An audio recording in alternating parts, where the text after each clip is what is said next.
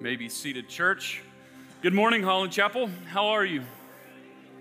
Are you thankful that the author of tomorrow has ordered your steps? I praise God that He is over it all. And this morning, we're going to talk a lot about how great God is. Are you excited to be here this morning to worship Him, to look at His Word, to be with believers? Church the church is a blessing. And I love being with you. I really do. We're in our sermon series called That's a Good Question. Last week we looked at the difficult question of, of why is there suffering on earth? And if you remember within the message, if you were here, we, we flipped the question and, and we said, why, why do God's children suffer? And we looked from the very Word of God to try to understand, to try to place some purpose on the pain and the suffering that we as His children endure. So I pray last week was a blessing to you. We looked from the Word of God at what God might be doing in the midst of the suffering that we endure. And if you remember the words that, I spoke, if if you haven't suffered, you just haven't lived long enough. So, having that perspective is crucial as we go through this life. So, if you missed it, I want to encourage you to go back uh, on our YouTube channel and check that question out. This morning, I just want to warn you uh, today is going to look a little different. Our, our structure of our service is going to look a, a, a, touch different than normal. Typically, man, we'll, we'll, we'll sing, we'll have 30 minute sermon, one guy up here talking, that's all good. But today, there's going to be multiple voices that you're going to hear because I wanted you to hear from other voices as well about questions that you may have. Today, if you recall, all the way back to the beginning of the series, I said, hey, the last week of the series, we're going to answer several questions. We want to get to as many as we possibly can. But before I start answering questions, I, want to tell you this. If you posed a question, if you wrote that in and it was not answered either previously or today, it does not mean that we did not value your question. It does not mean that your question is not important. And we want to tell you come after your pastors, ask. We would love to sit down with you and discuss the questions that you have. Okay, church? Did you hear that?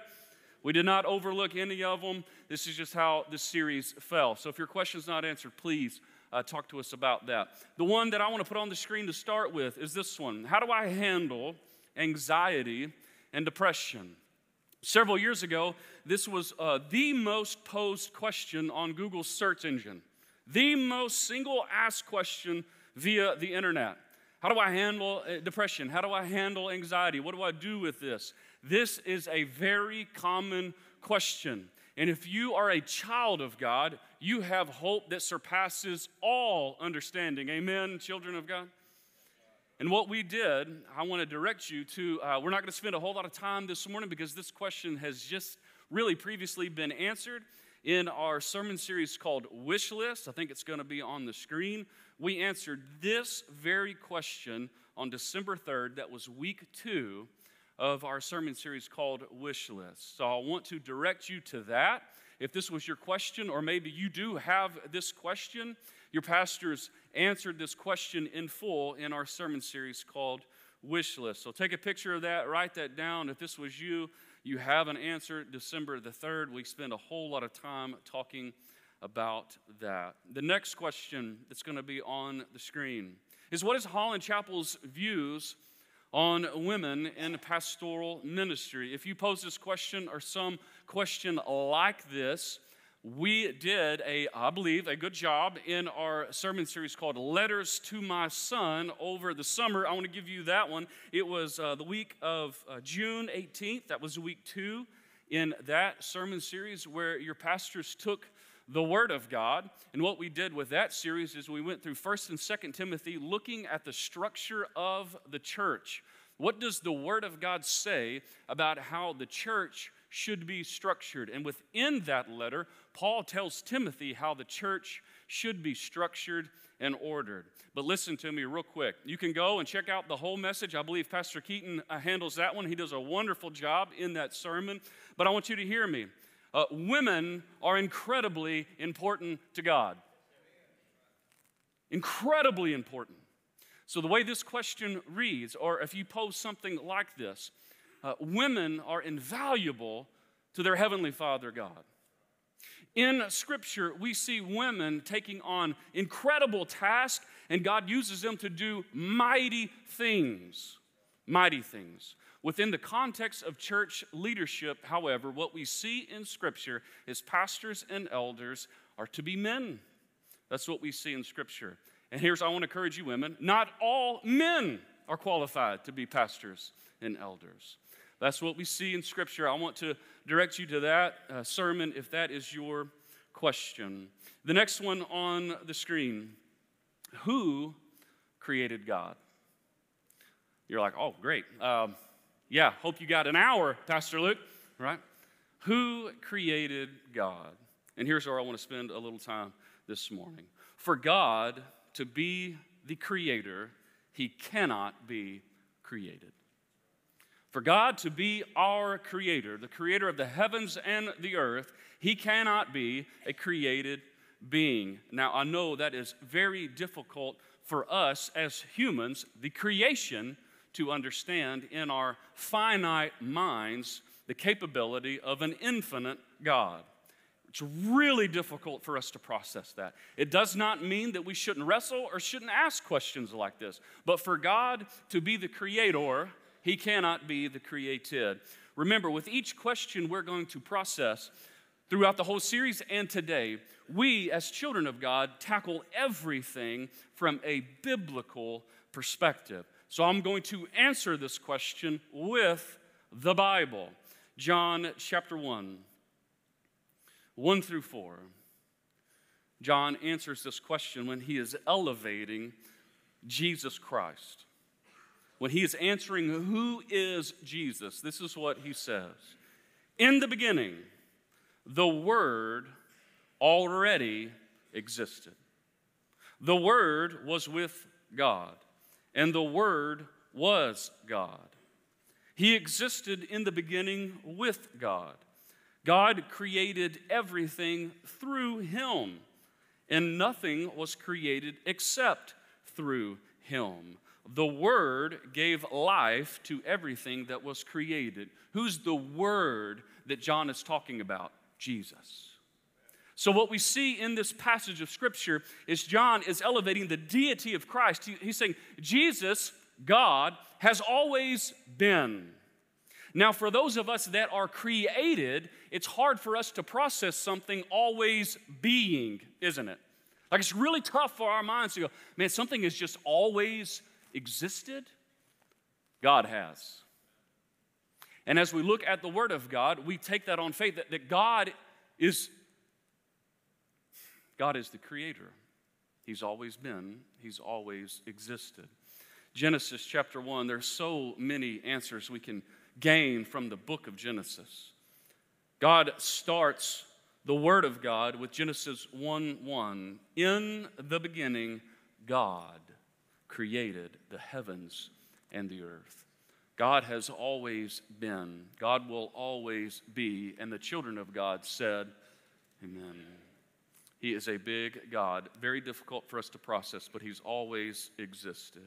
The next question that I want to handle is Will we know each other in heaven? Is your head spinning yet? Will we know each other in heaven? Will we know our friends? Will we know our family? Will we, will we know our loved ones? Will we know our spouse in heaven? It's a fair question. You ever processed that one? I think the Word of God speaks an awful lot about heaven. If you believe that it doesn't, you haven't read it enough. God's Word tells us much about heaven. But much confusion surrounds this particular question, I believe, due to one passage of Scripture found in Matthew chapter 22, verse 30. We're going to read it. It says, For when the dead rise, they will neither marry nor be given in marriage. In this respect, they will be like the angels in heaven. What is happening in this particular passage of Scripture? What's going on? There was a lady who had multiple husbands. She'd been married several times throughout her life.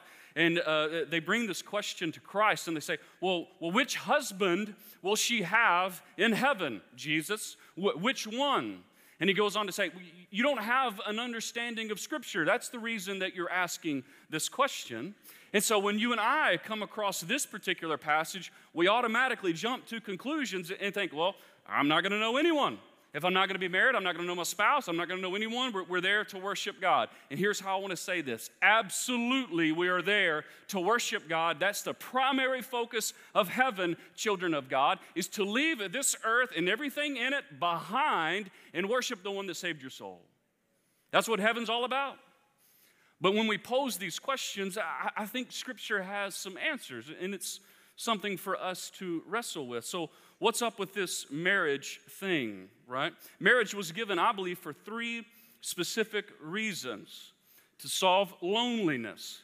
We can go all the way back to the garden to see that. It's not good for man to be alone. So, what did God do? Created him a helpmate, Eve. So, it's to solve loneliness. And then it's for procreation. We also see that in the garden be fruitful and multiply. And then the third thing we see in the New Testament is that marriage is a representation of Christ and his church. So for all the married couples, that is our primary responsibility is to reflect Christ's love for the church and how that relationship should work. So you see in heaven, as Jesus saying, you don't understand the scriptures, there, there's such a big answer to this question. In heaven, guess what? You're not going to be lonely. In the book of Revelations, I believe it's chapter 7, uh, uh, John says, Man, I looked up there and I saw uh, uh, people from every tribe, every nation, every language worshiping around the throne of God. You're not going to be by yourself. So it solves the loneliness aspect. Heaven's going to be full of believers, it solves the procreation aspect. Heaven is where Jesus will be united with his bride once and for all. So it solves that problem. So you see, uh, marriage is not going to be necessary in heaven. Now, what about those in the room this morning that have lost a spouse? And you're going, man, I, I want to see them one day. Just because you're not going to be given in marriage doesn't mean that you're not going to know them in heaven. I fully believe with all of my being, we're going to know one another in heaven. That's blessed hope that the children of God have. We will see our loved ones again. I'm not pulling that out of thin air. Let's look and see what the Word of God says. Matthew chapter 17, it's the transfiguration 3 and 4. So suddenly, Moses and Elijah appeared and began talking with Jesus. Peter exclaimed, Lord, it's wonderful for us to be here. If you want, I'll make three shelters as memorials one for you, one for Moses, and one for Elijah. At this particular moment in time, Moses and Elijah had been dead quite some time. It was clear that they had returned in this moment from glory, and guess what? They were recognizable. They knew exactly who they were. That tells me, as we read scripture, that they maintained a semblance of who they were on this earth. They were recognizable. Let's look and see uh, in the Gospels again, John chapter 21. This is concerning Jesus. If you remember, Jesus lived, Jesus died, and he was raised from the dead. And here in this particular moment, this is his uh, interaction with the disciples after he was raised from the dead. And he says, Come and have some breakfast, Jesus said. None of the disciples dared to ask him, Who are you? They knew it was the Lord. They knew that it was Jesus. When he appeared to them in the upper room after he had been raised from the dead, they recognized Jesus. In his resurrected state, they knew that it was Christ. So if Jesus returned to the scene and was recognizable, that tells us in our resurrected forms we will be recognizable. Paul teaches on this in 1 Corinthians chapter 15. We're going to look at verse 49 and 53. Says, just as we are now like the earthly man, speaking of Christ in his earthly form, we will someday be like the heavenly man, speaking of Jesus in his heavenly form. Verse 53 For our bodies, for our dying bodies must be transformed into bodies that will never die. Our mortal bodies must be transformed into immortal bodies. Listen to me, child of God. If your body is failing you, raise your hand. That's everyone in this room. Because God set time in motion and we're all fading, right? One day, this dying body will be glorified. I thought I would get a little bit more out of the children of God with that statement. One day, this dying body will be glorified. Woo! Will be glorified. But listen to me, church. Not only will we, we be glorified, we'll be recognizable. So that when we get to heaven, we'll know one another. When we get to heaven, we'll worship God with one another. So hear me out. There's lots of questions we have about heaven. There's lots of things that may puzzle us. But one thing I want you to get, we've already spoken about, is heaven is there for us to worship God for all eternity. And as children of God, listen to me. We've got a lot of speculation, a lot of thoughts, a lot of wishes and desires about heaven. That's the only one that matters. That's it. So, what I want to do is uh, since I had to process all of these, I, I wanted to ask other people to come uh, answer some questions. So, I've asked Pastor Keaton to come up here and answer a few questions. So, Pastor, will you come up here and handle your portion, my man? I feel like we should give you a round of applause, but you've already been up here, so don't. Don't. No, no, no, no, no, no, don't, don't, don't, don't, don't. All right, how we doing? Good. Hey, first question I want to tackle is coming coming up on the screen. Are all sins equal to God? Are all sins equal to God? I'd invite you to uh, look over in your Bible on your phone on the screen to Romans chapter 3. Romans chapter 3, verse 23 reads this way For all have sinned and fall short of the glory of God. The short answer to this question is yes. All of us are sinners that have missed God's mark of perfection. Whether we cheated on a test in the first grade or cheated on a spouse last week, all of us fall short of God's mark of perfection. Do you believe that, church? Amen. Jesus underlines this idea when he takes the letter of the law, which Paul is referencing where we are here in Romans, he takes it up a notch. In Matthew chapter 5, Jesus has this to say Matthew chapter 5, verse 21. You've heard that the ancients uh, were told, You shall not commit murder, and whoever commits murder shall be liable to the court. But I say to you that everyone who is angry with his brother shall be guilty before the court. And whoever says to his brother, You good for nothing, shall be guilty before the Supreme Court. And whoever says, You fool, shall be guilty enough to go into the fiery hell. What did we just read? Some extreme language there, right? From our Savior Jesus, who we say we trust for eternal life. We also trust His Word. Do you trust His Word, church? If we keep reading in verse 27, it says, You have heard that it was said, You shall not commit adultery. But I say to you that everyone who looks at a woman with lust for her has already committed adultery with her in his heart.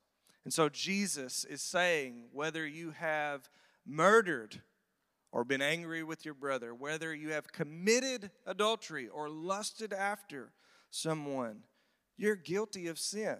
Why is that? It's because God's mark of holiness and righteousness is so far above our pitiful attempts. We're so marred by sin, we can't even stand in the same presence as Him. I do think this question comes up for two possible reasons. One of them, I think, is because people have this confusion that, that there's this idea that if they have unconfessed sin, then that sin isn't going to be forgiven. That's not a biblical idea. Another reason I think is because the scripture does delineate between the natural consequences of sin and the fact that sin is all unholy and all causes us death. So we're going to tackle the first, the second one first, and then we'll come back to that first one. Uh, I'd invite you to turn over to 1 Corinthians chapter 6. 1 Corinthians chapter 6.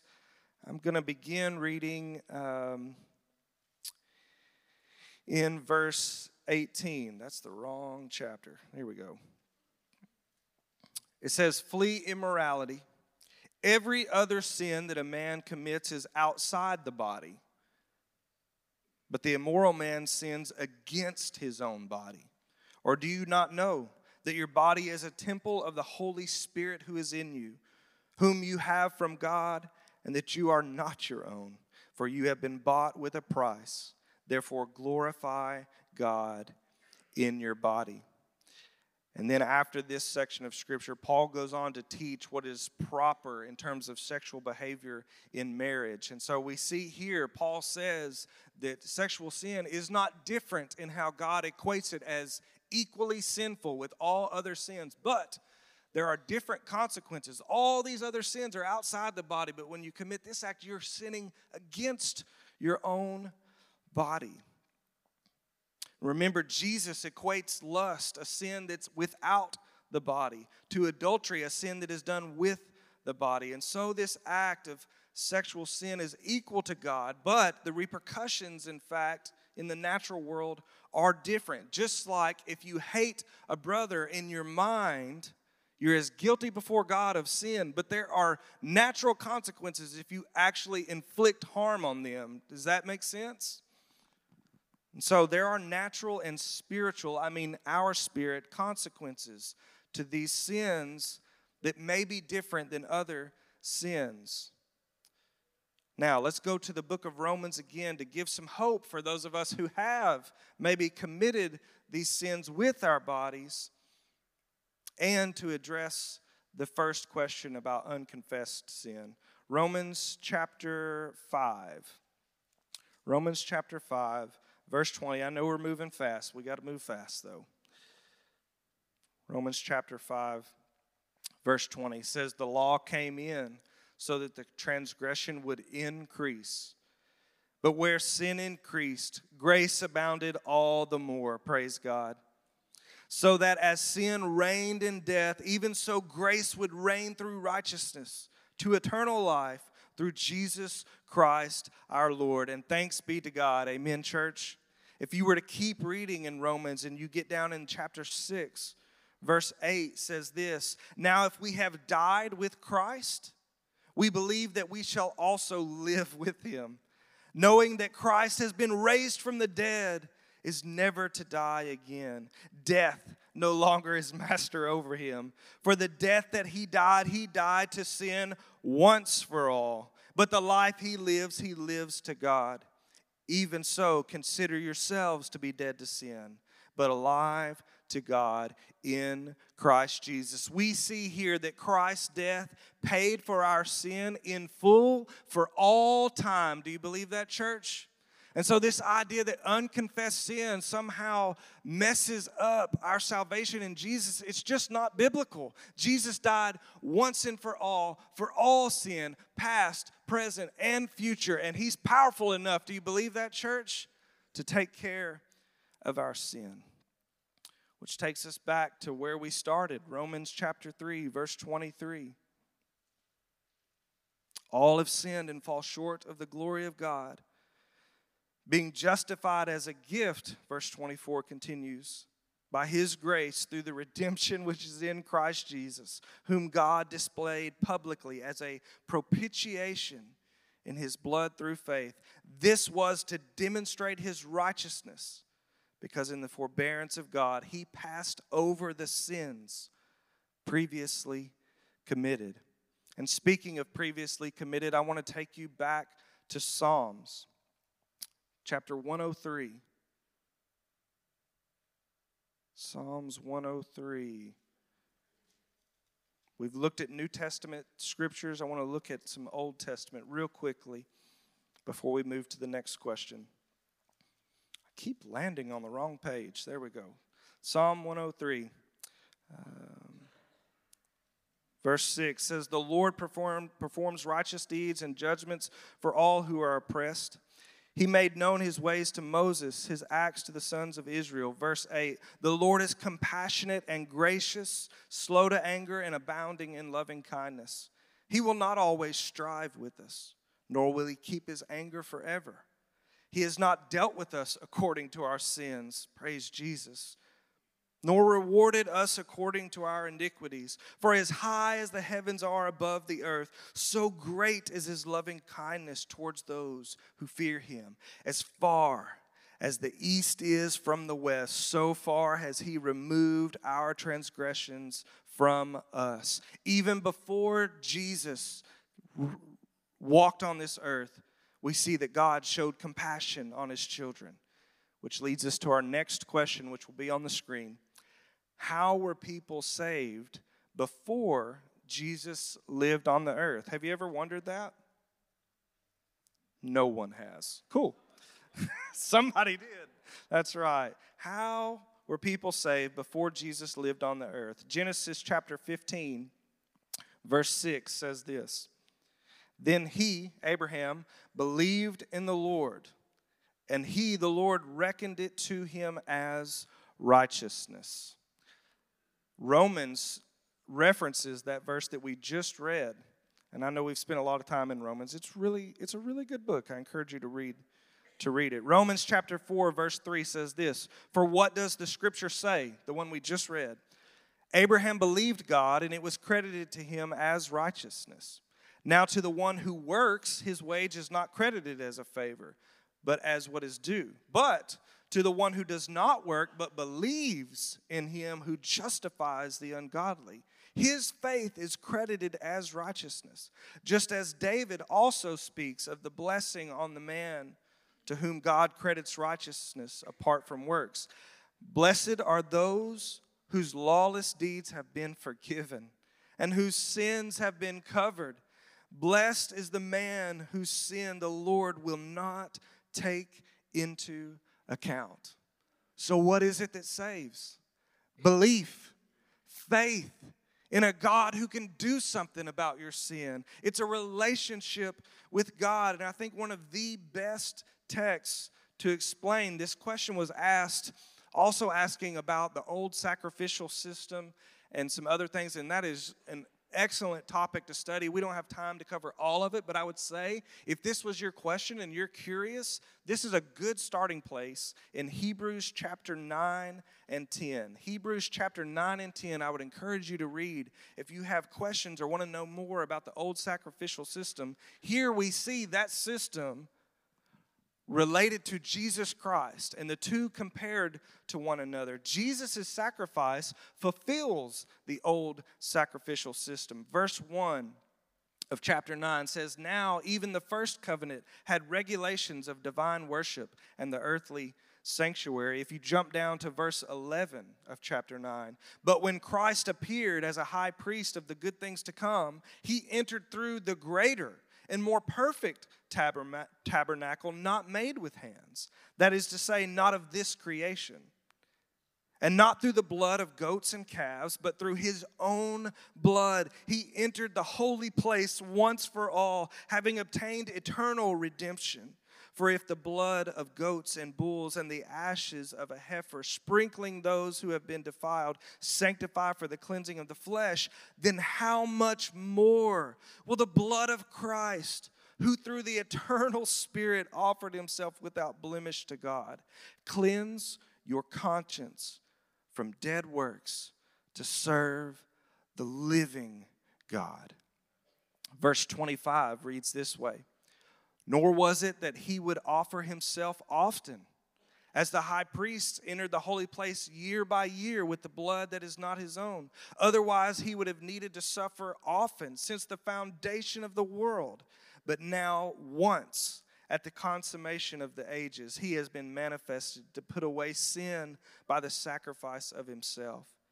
And inasmuch as it is appointed for men to die once, and after this comes judgment, so Christ also, having been offered once, to bear the sins of many, will appear a second time for salvation without reference to sin to those who eagerly await him. Chapter 10, verse 1 For the law, since it has only a shadow of the good things to come, and not the very former, the very form of things, can never, by the same sacrifices which they offer continually year by year, make perfect those who draw near. That's a lot of text we read, but what is the takeaway?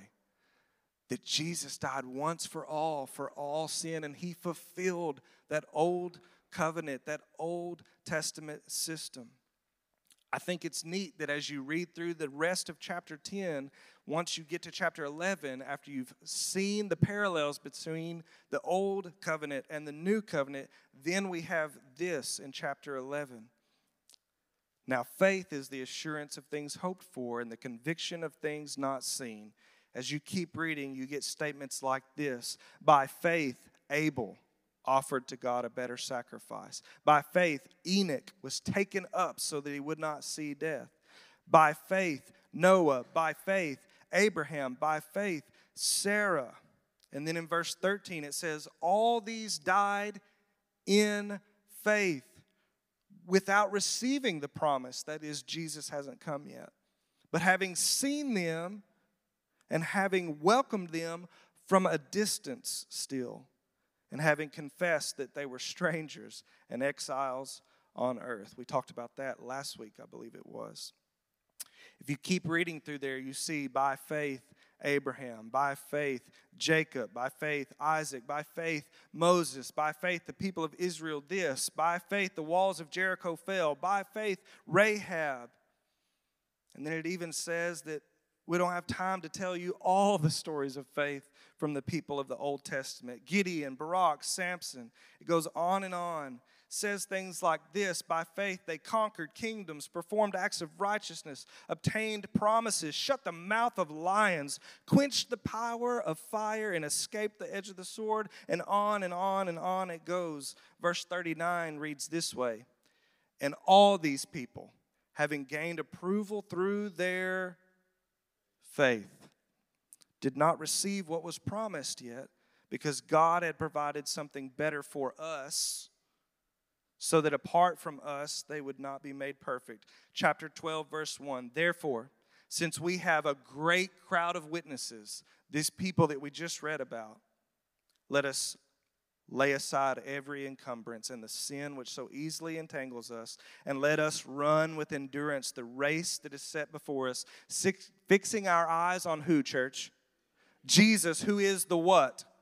The author and the perfecter, the first, the last. He died once for all, for past, present, and future, who for the joy set before him endured the cross, despising the shame, and has sat down at the right hand of the throne. All people in all times and places are saved through belief, through faith, through a relationship with God, through the expectation of a coming Messiah for those that lived before through having seen with their own eyes the sacrificial lamb for those that lived during Jesus' time on earth, and looking back to King Jesus and his death, his burial, his resurrection for those of us living now after his ascension and before he comes back. I don't know about you, but I'm glad to live now in this time. And I want to leave you with these words from the Apostle Paul 1 Corinthians 15 says, Now I make known to you, brethren, the gospel which I preached to you, which also you received, in which also you stand, by which also you are saved. If you hold fast the word which I preached to you, unless you believed in vain. For I delivered to you as of first importance what I also received that Christ died for our sins according to the scriptures, and that he was buried, and that he was raised on the third day according to the scriptures. That's the gospel. That's how we're saved. Are you grateful for it? Amen, church. All right, I'm going to turn it over to Pastor Nick. I've got one thing to say, and I need your help before we get started on this last question, and that is today is Luke's birthday. Would you join me in saying happy birthday to Pastor Luke? Happy birthday! Thank you guys for submitting questions. What a fun series this has been. But more importantly, I hope that it's caused us all to dive into God's holy word for answers and continue to, to draw us to His Word as we have questions, because that's where the answers are.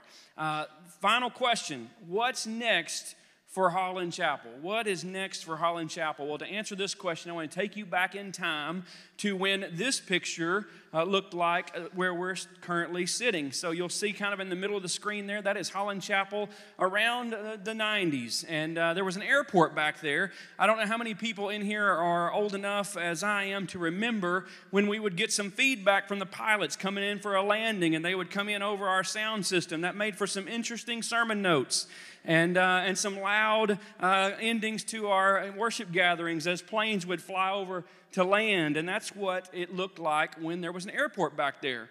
Well, in the early 2000s, the county decided to build a new airport uh, in the Bryant area, and so they advertised that this property would be uh, put on auction and put up for an auction. It was in the newspapers. Holland Chapel began to plan and to think could we purchase this property. And I remember on uh, April the 13th, 2006, some church members gathered out back expecting to have to compete for a price and, and, uh, and wondering if we would have enough money to purchase that property. Well, God had a plan, and with no opposition, Holland Chapel was able to purchase the airport property, which tells me and reminds me that since Holland Chapel began a few hundred yards that way out in a field in 1947, that God has had a plan for Holland Chapel. Throughout the decades, it's been waiting on his timing. When should we build? When should we add on? When should we build the Family Life Center? We've remodeled this property several times, given it some facelifts through the years. I believe that we have used the airport property many different ways to bring honor and glory to God, especially through the, largest free Christian music festival you all know as Amplify. And so I think that we've been good stewards of that. But since 2006, one question has continually been asked When are we going to build? When are we going to put something back there? When are we going to put a shovel in the ground? About a year ago, Holland Chapel's leadership began to really pursue this question and wonder is it time? Uh, we're experiencing sweet, sweet unity at Holland Chapel. Uh, the, the, the room is getting crowded, especially in that room over there with the little kiddos. And uh, you've been in here the last several weeks as we've celebrated the 2023 highlights and what God has allowed us to be a part of. Incredible things are happening in and through Holland Chapel. And I believe it's going to continue to get crowded because your love for Jesus is contagious and the church is going to continue to grow. And so, with all those things in mind, we prayerfully created a building team. Sean Robertson, Brian Cotton, Matt McGinney, and Keaton Grifford. And they began to meet, and they began to meet, and meet, and meet. And if they are in the room now, I'd love for them to stand up for you to thank them for their time. Where are you at, guys?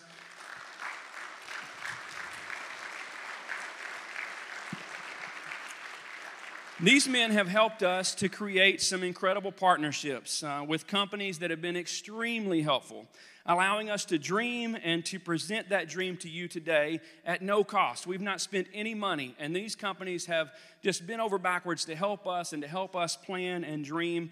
And I want to be careful to tell you that's what this is today. It's just a dream. This is a vision of what could be, and we want you to get on board with it and get excited about it. So, what is next for Holland Chapel? Your pastors and elders believe that it's time that we pursue this dream and continue down the path that God began for Holland Chapel several decades ago. So, I want to start with just a couple of images as I share a few focus points uh, that we believe are central to this vision. So you're going to see a couple of pictures first. Number one, this is a picture of where it's going to be, where we hope that it's going to be on the property. You'll see the interstate over there to the right. We want to be a part of our community. We want our community uh, to, we want to be inviting and available. And you probably know this, but our community is often found right back here in our backyard.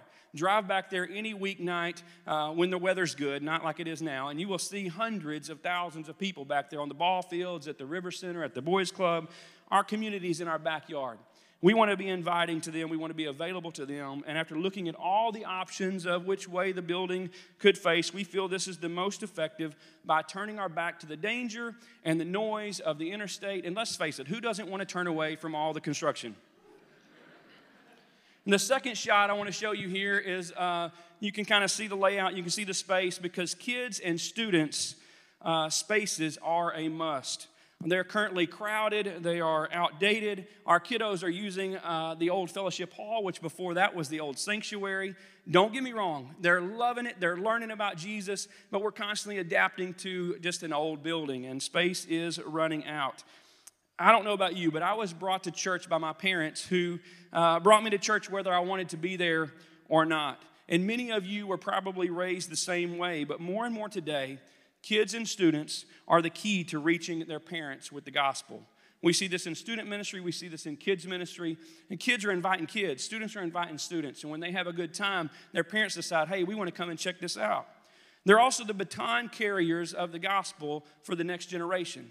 And they're not waiting until they get older. They're doing it currently. We're seeing it as FCA is blowing up in our schools, and we have a wonderful community that has invited the gospel in and allowing these students to share their faith.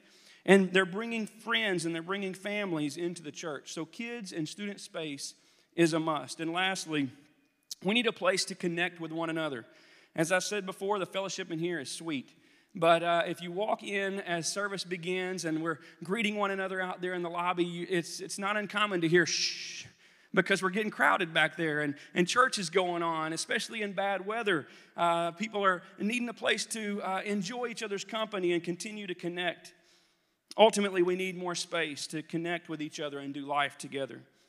And so, those are some of the focus points that I wanted to share with you. Now, before I show you this next thing, keep in mind this is not a complete look. This is not where you're not going to go into every room. We're not going to, this is not all filled out. In fact, it's going to be reined back in uh, before it's all said and done. And I'm going to be very careful to say this is our dream.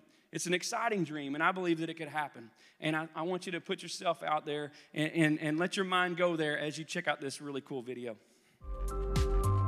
Can we get excited about that, Holland Chapel?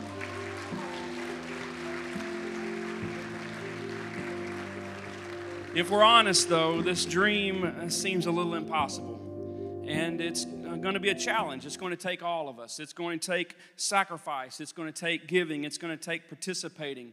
But I ask you a question, though. Who has experienced or witnessed God do something unexplainable in your life? Anybody, anybody seen God work and do the unexplainable in your life? The same God that caused the sun to stand still in the sky for Joshua, one of my favorite Bible stories. And the Red Sea to part for Moses and the Israelites, that's done the unexplainable in your life, that's the God that we're going to pray to. That's the God that we're going to seek, and that's the God that we're going to depend on. So, what now? What, is, what, what do we need to do now? We've uh, shared a dream with you. What are we going to do? I want to ask you to pray, to ask questions, to dream with us over the next 28 days. There's a church family meeting on March the 10th. I want you to circle that date on your calendar. I want you to plan to be here. It'll be after the second worship gathering. And on March the 10th, we're going to vote on a decision to move forward with the building project. That does not mean that the next week we're going to put a shovel in the ground. In fact, far from it. This is going to require a multi year financial campaign. It's going to require patience. It's going to require prayer. It's going to require more investing and inviting and certainly staying on mission because we want to continue to grow. We want to continue to gain momentum. We want more and more people to hear about the love of Jesus. And uh, that's what we're going to be talking about over the next several weeks, in fact. I want to close with this. Why should we consider a building project? Why, why now? Why should we consider a building project? I think it's very, very important that we understand that Holland Chapel doesn't just want to be the talk of the town. We don't want just to have a cool new building. Sure, space is an issue, and I believe it's going to continue to be an issue because, like I said before, your love for Jesus is contagious. I think Holland Chapel is going to continue to grow. And so space is certainly an issue, but more, more importantly and most importantly, I believe a building project is, is in question because people are desperate. Marriages are hurting. Young people are looking for identity and for purpose, and they need the good news. They need the incredible love of Jesus. They need hope. They need saving grace. And I believe that Holland Chapel is and can continue to be the place in this community where people can find hope. We sang a song, uh, the second song today had a line that said this We are the church, we are the hope on earth. Who's with me and believes that we can be that for our community? You believe we can be a place where people can find hope? We can be a light, a city on a hill. I desperately want Holland Chapel to be that. Not so that we can pat ourselves on the back or be on the newspapers, but so that people can find the incredible love of Jesus Christ and we can just play a role in it. Join me in a word of prayer. Dear Heavenly Father, thank you so much for being a God that allows us to dream, for being a God who can make that dream come to pass. Lord, you're all powerful, you're all knowing. And from since 1947 and before that, you had a plan for Holland Chapel. And Lord, we simply want to be in the center of your will. We want to be a place where desperate people can find hope. Lord, you can use that in an old building. You could do that in a new building. You could do that across town.